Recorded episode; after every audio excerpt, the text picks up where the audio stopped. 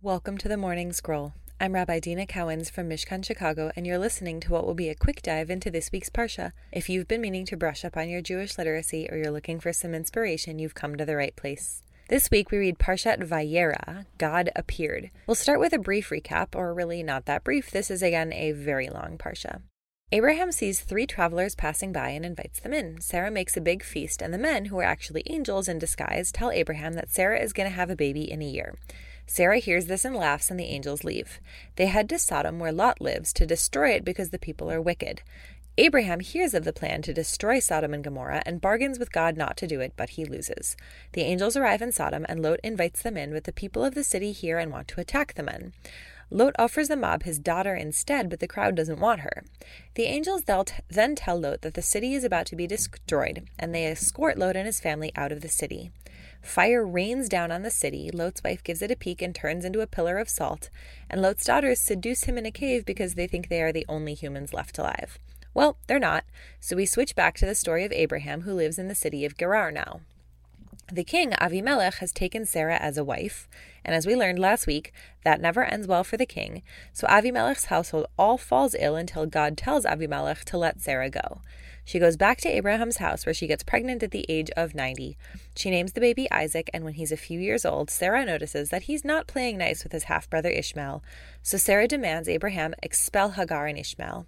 Abraham doesn't love this idea, but God convinces him to do it anyway, so Abraham sends them off. Hagar thinks they're going to die in the desert, but God hears her cries and sends a magical well.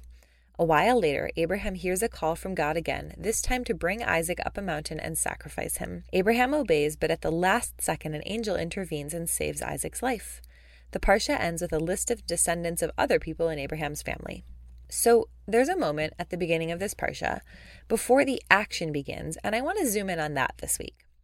The angels slash visitors are hanging out with Abraham, eating the food he just commanded Sarah to prepare, when they tell Abraham that next year Sarah is going to have a son.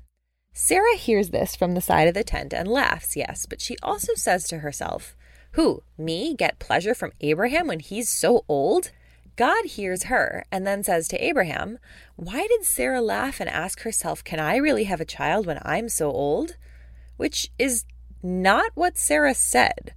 Sarah doubted Abraham, not herself, and yet God tells Abraham that she was doubting herself. Rashi and a bunch of other commentators mention that this is probably because God wanted to change her words for the sake of peace between them so that Abraham wouldn't be mad or hurt by Sarah doubting him. Which makes sense, but also, why was God gossiping behind Sarah's back at all?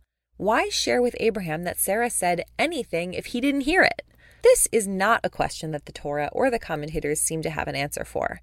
So I'm going to take a little creative license here.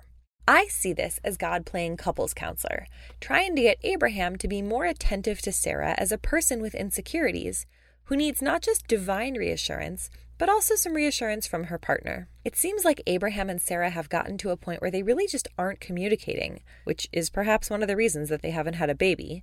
So God intervenes in a sort of roundabout way to prompt some care and concern from Abraham. And for this, I want to give Sarah a blessing that her struggles felt unnoticed but really weren't.